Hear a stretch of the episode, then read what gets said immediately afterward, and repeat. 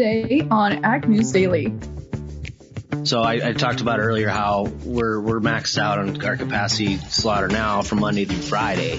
If you have extra plants, you then can slaughter more cattle Monday through Friday, and that may help you on your labor pool where you don't have to work on your on your Saturdays. Welcome to a Wednesday edition of the Ag News Daily Podcast. Delaney Howell joined again by Ashton Carr. And quick reminder, folks, that we are sponsored by DPH Biologicals. To unharness your soil's fertility to maximize yield, visit dphbio.com. And Ashton, I tell you what, it is windy, windy, windy up here, and it certainly is a hump day in central Iowa. I know I mentioned it on the podcast yesterday, but there's a pretty strong low pressure system sweeping through pretty much the heart of the Midwest today up into the plains area. So my neck of the woods all the way up to the Dakotas are seeing winds that are pretty strong. I don't know how strong they are today, but according to meteorologists, gusts could be anywhere from 70 to 90 miles per hour. And somebody in New Mexico reported that they've seen 100 mile per hour winds today. So certainly similar, I would assume, to haboob weather. I think that it's really funny actually because um, obviously it's pretty windy here in Lubbock as it always is, but I know that it's pretty windy back in Dallas because the county that I'm from is currently under a wind advisory. I have a friend in Colorado who posted on his Snapchat story that there was 107 mile per hour winds where he's at in Colorado. So I think just about everywhere is seeing some crazy wind right now, it sounds like. And I think what's more notable though is Ashton, you know, the areas, especially north of where I'm located, have seen the second driest of the past 40 years and so these abnormally warm temperatures have also increased drought stress on, you know, winter wheat crop in Kansas and the Dakotas. And so with this wind that's blowing through there today, you know, when you think about soil and compaction and drought, those things don't really mix well when you get big gusts of wind like this and you have really dry soil that's potentially not compact or not, you know, um, sitting with the soil beneath it. Uh, I'm not explaining that very eloquently, but I think you get the, the, the picture. That certainly creates, I guess, haboob like conditions potentially, right? Yes, it does. I think that that's what really makes haboobs so frequent out here in Lubbock is that it's so dry all the time. We hardly ever get, you know, a good amount of rain or anything. So, and, you know, we're right in the middle of cotton country. So a lot of our soil just turns into nasty dirt floating through the air. So I think that many parts of the country are really experiencing a mini haboob right now. That is true. I don't know that we would classify it as such, but yes, that is basically what we're facing. And the weird thing is like it's warm outside. I mean, it's 60, 65 degrees. So it feels almost like shorts weather aside from this really strong wind. Well, Delaney, apart from, you know, being blown away out here, I have some other news to talk about today. And this story is coming out of China, Delaney, because we saw today that China is set to raise import tariffs on most pork products next year after China is reportedly, you know, trying to ramp up production of their domestic hog herd and it's reduced its needs for imports. These tariffs for most quote favored nations will return to 12% on January 1st from 8% currently. So I am assuming that things are going, you know, maybe well for China as they're trying to ramp back up their domestic production. But I didn't know what to make of this. Of course, Delaney, you know, this week in particular, we talked a lot, I feel like, about how we don't really know if we can trust some of these announcements coming out of China, especially when we're talking about their, you know, swine herd. But they are going to be ramping up those higher tariffs come January 1st. Yeah, I had this piece of news as well, Ashton, and I did want to add a one small piece of color here. You mentioned those favored nations will return to 12% come January 1st. And from what I can tell, the United States is classified as a favored nation. That's basically a WTO trade policy term uh, that typically just includes people that are part of the WTO. However, China also gives this favored nation status to China, or excuse me, to Russia as well, even though Russia's not part of the WTO. So by all means, we will see that 12% increase here come January 1st, which is not very far away, Ashton. But I want to take things over here to a more fun and upbeat piece of news because I always love reading this year end and year out when we get to this time of year where yields are pretty much finalized. Of course, the National Corn Growers Association puts on a yield contest every year. And it's pretty similar the folks who usually win it. This year it was won again by David Hula with a 602.17 bushel per acre in Charles City, Virginia, which once again uh, topped the old record, which I believe was also set by him. And that previously was 600 bushels per acre. So, you know, you hear these big numbers and you think that's crazy. How do they produce it? Well, it's just usually on, you know, like an acre or two acres. They're really concentrated and pouring a lot of nutrients into this one area, this one little plot that's not a very big space. It's not like their entire farms yield that high, but wouldn't that be crazy if they did? Well, Delaney, I have another kind of crazy story here as we move on down the line, and it's talking about sustainable aviation fuel. We've talked about this kind of fuel here on the podcast before, and if it's really going to work or not, I think is a, a big thing. And whether or not customers are actually going to buy this kind of fuel and what's it really going to be used for. But one of the things that I thought was pretty interesting that we have now seen is that United Airlines has successfully completed the first flight running on sustainable aviation fuel. And this fuel, you know, is made from products like cooking oil, vegetable oil, and even soybean oil. CEO of United Airlines, Scott Scott Kirby, said that this is an important and historic moment for global aviation. He said that there's no battery technology, even theoretical technology that has enough energy density that they could put enough batteries on the plane to get a plane that big with that many people flying in the air. So what works for other transportation industries won't work for aviation, but this kind of sustainable fuel does work for them. So I thought that it was pretty interesting that we have really seen the full transition here and now have seen a flight be completed with sustainable aviation fuel. That is certainly in, interesting and exciting news, Ashton. Uh, but I have one other final interesting piece of news today. Iowa farmland values are up a whopping 29% according to Iowa State University's annual land value survey, which was released just yesterday afternoon. And comes as no surprise. I mean, we've seen land on a steady increase here for a couple of years now. But this is the largest increase since 2011 when that year land values rose 32.5%. So we're not far behind. Uh, the average statewide value of an acre of farmland in 2021 is $9,751 compared to 2020, which was $2,100. So certainly an interesting increase there. Not a great time to buy farmland, as I know I've mentioned on the podcast before. And, you know, what goes up certainly at some point has to come down, but at this point, they're saying they don't see any indication to lower farmland prices in 2022. And Delaney, before I get into this next piece of news, I wanted to remind everyone that we are sponsored by DPH Biologicals. So if our listeners are looking for an alternative to starter fertilizer, DPH Biologicals offers a competitive alternative for broadacre crops without sacrificing yield. Refined across millions of acres, TerraTrove combines microbes, plant extracts, and algae to offer the most complete biofertility solution available. To unharness soil fertility and maximize yield, visit dphbio.com to learn more. I just have one other story to talk about today, and this one was kind of a shocker for me just because of the numbers that I'm going to be talking about here. But I know down here in Texas, we have a big issue with wild hogs. Delaney, I'm not so sure what the story is up where you're from, but it has been reported that there are 6 million wild hogs in the U.S.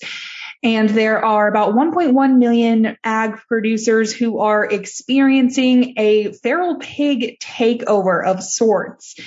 USDA's Animal and Plant Health Inspection Service economists calculated an estimate of annual crop damage at $190 million this year. And of course, since I'm from Texas, I've got to talk about it. But Texas was the highest estimated feral hog population had the highest annual crop losses totaling almost $90 million. And I think it poses a big question on how are we going to counteract what's going on with these feral hogs? How can we, you know, make sure that we don't have so much crop damage and how can we control this population? Because I think it's continuing to be a bigger and bigger issue each year. Yeah, I saw that or similar story, maybe not the exact one you're reading, Ashton, but I always think it's interesting too. We don't have that problem up here. I think it's more like a southern problem. But I always think it's interesting too when you know you hear about people going to go on a wild boar hunt. Do they have wild boar hunting seasons in Texas? It's not really a hunting season. I think just because they're wild boar, it's not regulated as, you know, other game is. I mean, we have, you know, bow season for deer and rifle season for deer, and we have duck season and all those kinds of things, but not really a wild boar situation. Okay. Well, I always think that's interesting because, you know, we just hunt very different things up here in the Midwest compared to what you guys hunt down there in the South. So I was just curious if you guys have a, a wild boar hunting season. But yeah, I guess that makes sense too. You know, I've seen that they have announcements or they tell the public like, okay, well, you can hunt outside of the normal season when it comes to like deer hunting, for example. So it sounds like it's a similar story when it comes to boar hunting, wild boar hunting. It is really scary though, Delaney, because we have such a large wild boar population down here.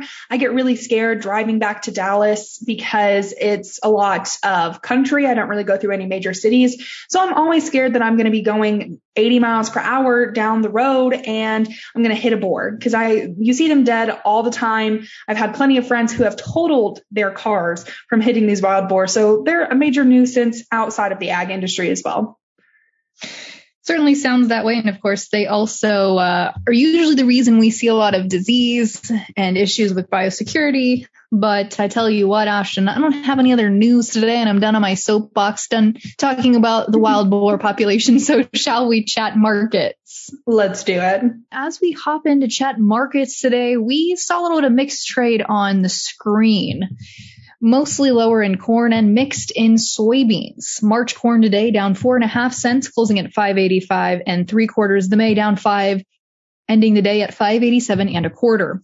Mixed today in soybeans as the January contract added three cents, closing at 1262 and a half. Certainly a little premium here in these front month contracts. But as you look out to the November 22 contract, that shed two and a quarter cent today to close at 1240 and three quarters. Wheat lost big moves today across the entire complex, but Chicago March wheat down 31 cents, closing at 756. The March down 30 and a half cents, closing at 762. Hopping over to take a look at the livestock markets today, we saw that weakness continue. February live cattle down $1.72 and a half, closing at 136.57 and a half. The April down $1.07, ending the day at a buck 40.92. Feeder cattle lower today with the January contract shedding $1.15, closing at 163.42 and a half. The March cut $1.92 and a half, ending the day at 164.47 and a half. And in lean hogs, that weakness continued with the February contract shedding at three quarters to close at 79.32 and a half. The April down 90 ending the day at 84.20. And lastly, wrapping things up here, Ashton, with the class three dairy milk futures. January down 16 cents today, closing at 19.82. The February added 7 cents, closing at 20 bucks on the nose. Ashton, without further ado, fill us in on who we're talking to for today's interview. Well, Delaney, we are sharing the final session, at least part one of the final session that we got from NAFB talking about processing and packing.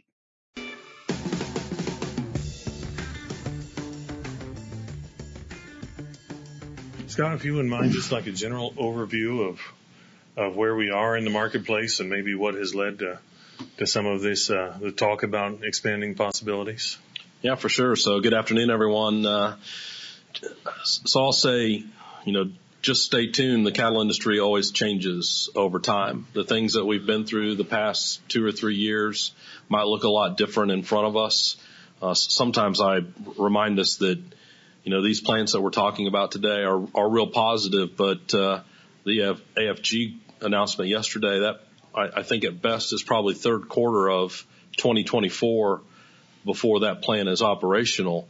Uh, so that's not going to fix our uh, some of our issues that maybe we talk about in terms of not enough capacity here in the very near term. Um, I, I'd like to start by reminding us all that uh, it's been dry in many parts of cattle country, and and uh, I, I think that the changes as we get further into 2022, as a result of just fewer cattle, uh, are, are going to mean a, a very different situation. Uh, packers generally have have had the upper hand uh, with ample cattle numbers. They don't have to bid very hard. Margins are very wide. Uh, that could change pretty rapidly when you uh, just look at placement data that we've seen so far year to date, or at least January through September. About 17 million head of, of uh, cattle that we've placed in feed yards. You look at that relative to our beginning uh, feeder cattle supply outside of feed yards. We've been pulling cattle ahead, uh, and we've done that for a c- couple three years. We can't keep doing that. So I keep thinking numbers will tighten as we get further into 22 and into 2023. And, and so I, I think that changes in the pricing opportunities as we look ahead. Megan Grebner, Brownfield Ag News. Um, so it's going to be a long question, so bear with me. We talk about increasing and incentivizing more packers, more competition what happens when that competition maybe gets too thin? Does it just kick the can down? Do we run into this risk of kicking the can down the road and ending back right where we are, but with a lot more, whether it's producers who are engaged in a cooperative meat processing plant or other small businesses, um, then eventually selling out to the larger packers and we've lost this competition. How do we, how does the industry manage that risk and make sure that we're doing what's right for the producers, but also not just perpetuating this cycle of lack of competition.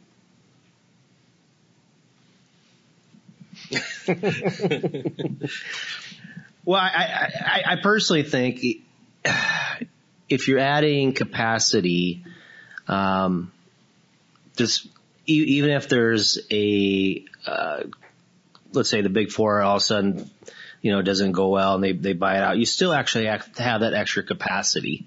So I, I talked about earlier how we're, we're maxed out on our capacity slaughter now from Monday through Friday.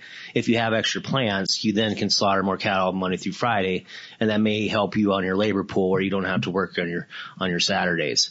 Um, so the increase in capacity is very much needed. I, I think by adding the plants that adds competition, um, and therefore helps producers and it will shrink that margin or the, the producers will get a larger share of the retail dollar compared to what is happening now. So we, we, this industry is definitely, um, in need of, in my opinion, of some co- increased competition for sure. Um, uh, and, and several organizations, um, my own organization has, has, spoken about it at length.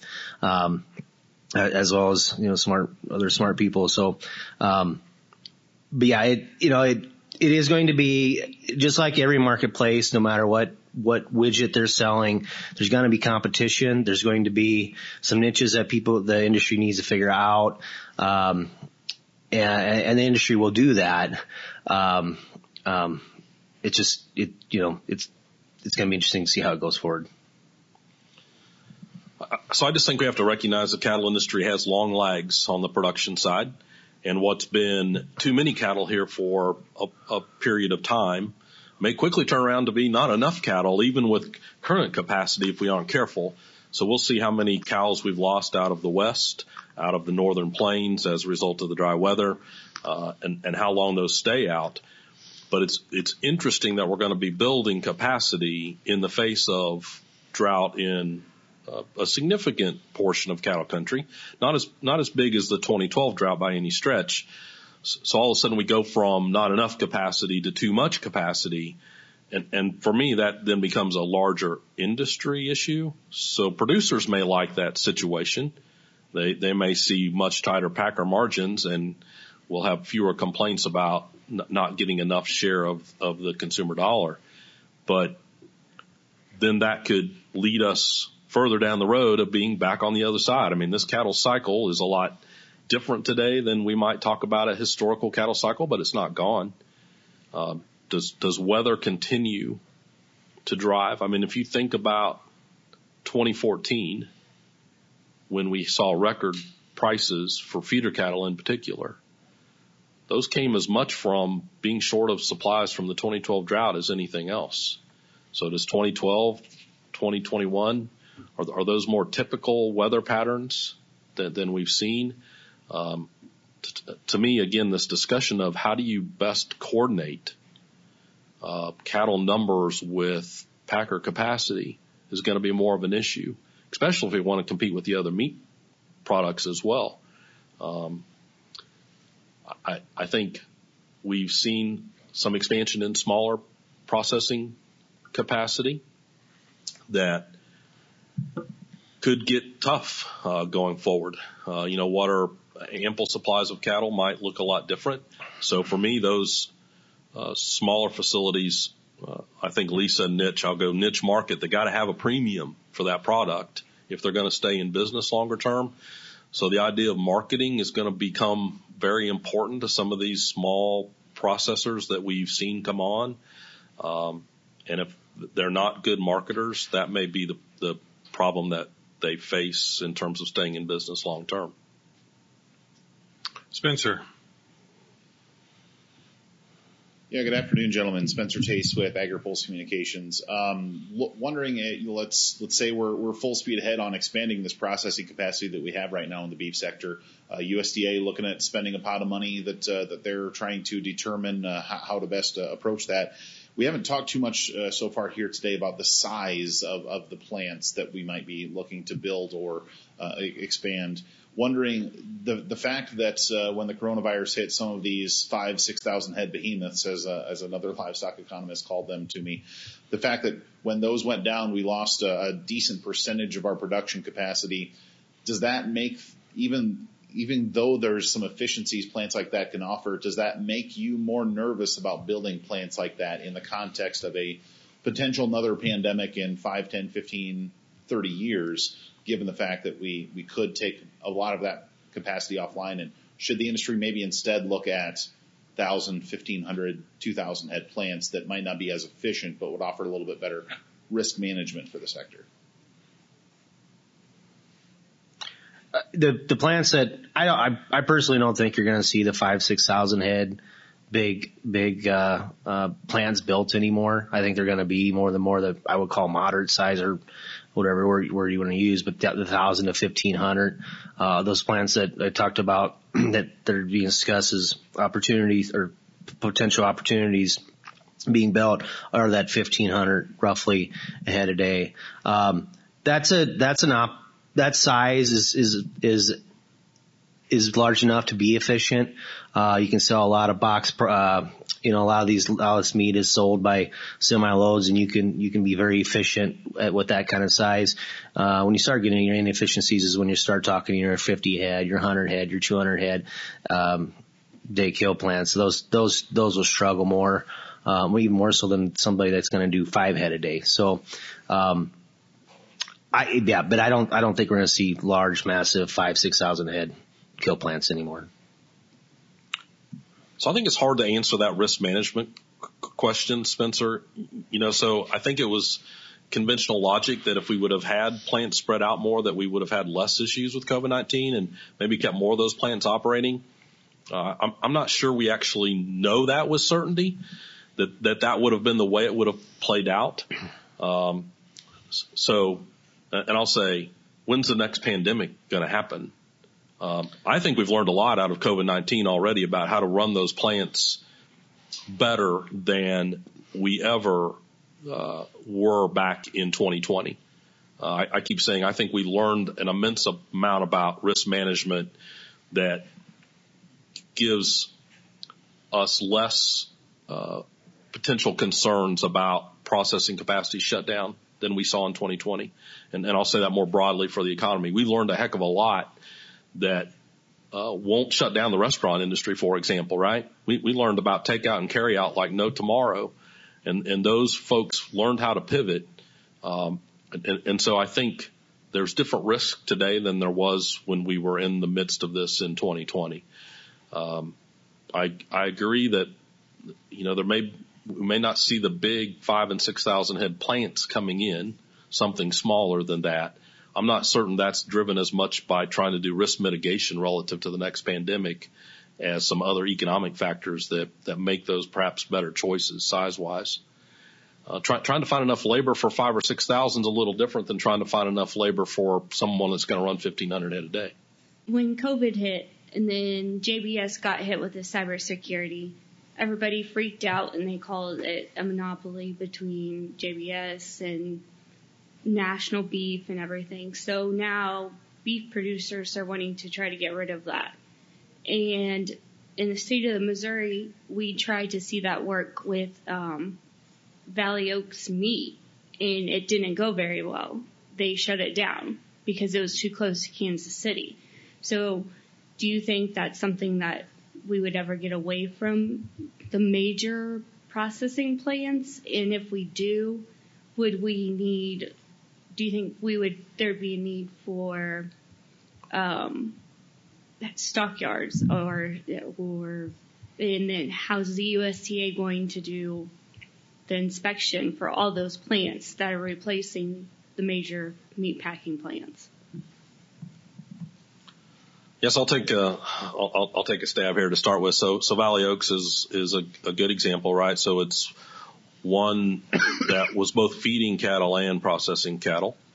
Um, it has its own unique history in terms of, of its success or lack of success, uh, some of which had nothing to do with processing.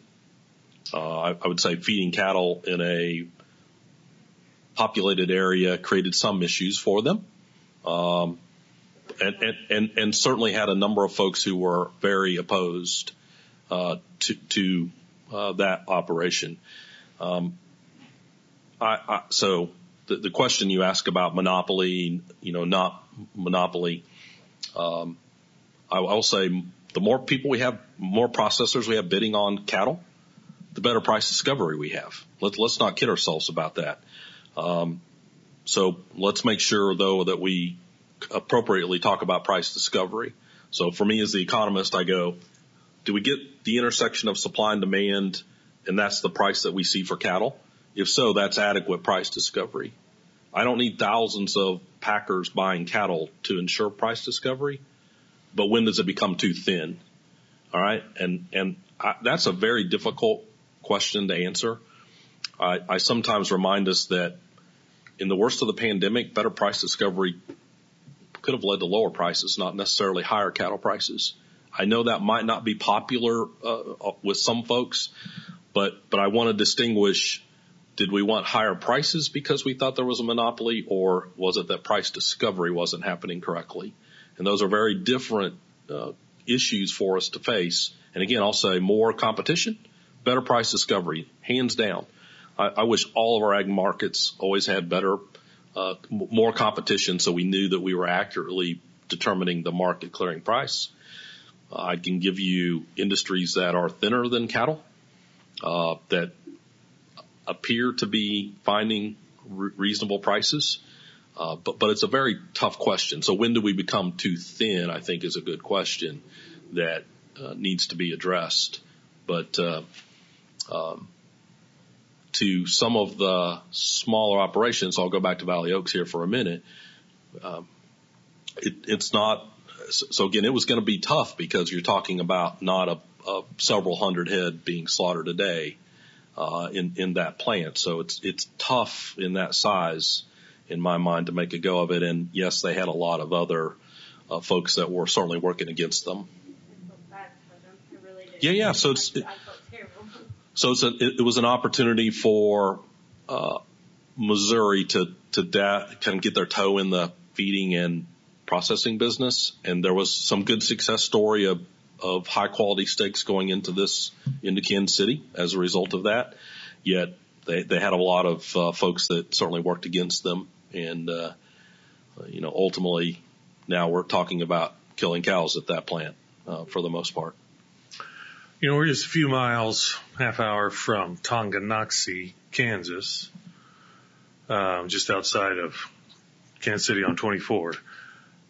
In 2017, they announced that the Tyson was going to build a turkey facility there to, at the time, much fanfare, and then shortly after that, to much freak out for a number of reasons. One, you know, people were wondering about what's what what is that going to do to the value of my home, for example? Do we need a do we need a plant here? Also, it was my goodness, the high school is already bulging at the seam. Do we want to bring that in? And part of it, whether it was said or not, could have been, well, who's going to work there, and do we want them to come here? Does that are, are any of those concerns with processing possibilities in the in the cattle business? Tonganoxie is a lot more suburban than I think the places you're talking about, but do any of those concerns exist? Well, that I, the reality is, is that, uh, you know, every agriculture wants these facilities. Um, a lot of them just don't want them in their backyard. And so, um, I know Costco up in Fremont, Nebraska, they fought that. Uh, nobody, you know, they, they had a lot of issues. Um, and that's a big, that's a big, issue for all these uh, companies that are starting from scratch is they need to find a place uh, that will accept them. Um, you know, a lot of the work is foreign, um, which comes with different economic problems, um, or economic realities, I maybe should say, um, would be a better choice of words. But, but, uh, it, it doesn't matter if it's pork, chicken, beef, um, they've all, uh, faced that, um, and they, you know, they have to find a, a place where somebody would accept it. Well, you know, water I would think would be a, depending on where, it, like if if it's anywhere near the Ogallala, you know, just how in the world you handle those kind of logistics and operations. Yeah, water, wastewater, um, they're all uh, you know, part of it. Um, again, that's and that's there's a there's a major barrier to entry uh, uh, with with the building facility, and that that's been the challenge for the industry, um, and why you you, you're already substantially you, you know, the amounts of money that you need is substantial. Uh, and then, then you start talking about the regulations and you have to have inspectors inspect, then you have to have labor force, uh, you have to have the, uh, community that, you know, wants you to be there. That, that's, that has been the problem and uh, major problem with the industry is that um, it's just a huge barrier to entry, and that's why you have not seen these facilities just pop up um, so easily and readable. Go ahead. Lee Scott, Andy Schwab, Northern Ag Network, Billings, Montana. Appreciate you guys coming out today. Um, certainly this week we're hearing more push for um, concerns over BSE coming out of Brazil, and, and maybe more so to my uh, point of the question, country of origin labeling. Um, are we going to see this as a hindrance or a help to the uh, producers, and maybe extending it into the producers' bottom line?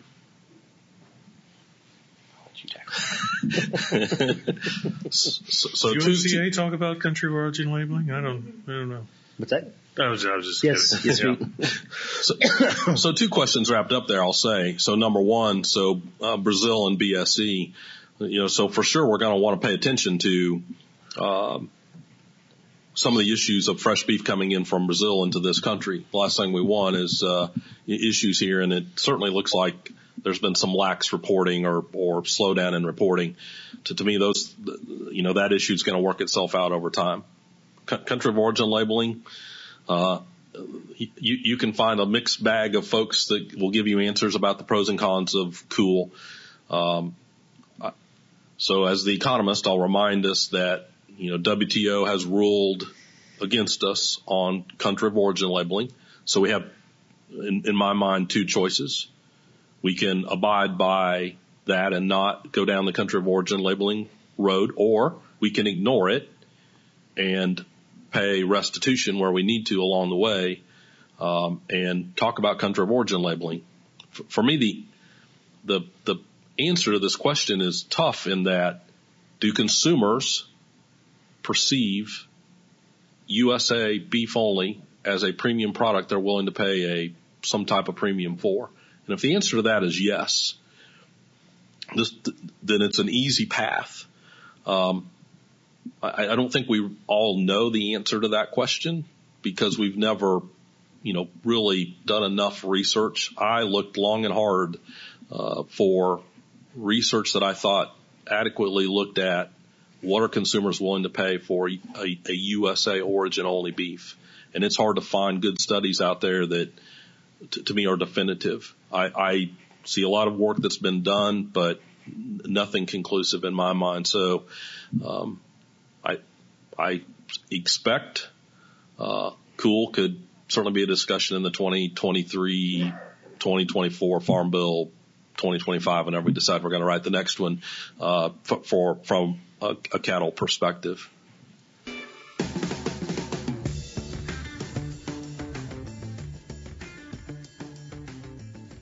Again, Delaney and I were both very grateful to be able to go to NAFB 21 in person this year. Of course, that was my first in person NAFB, so got to see some familiar faces from the podcast. I say from the podcast, from the network, got to meet a couple folks there.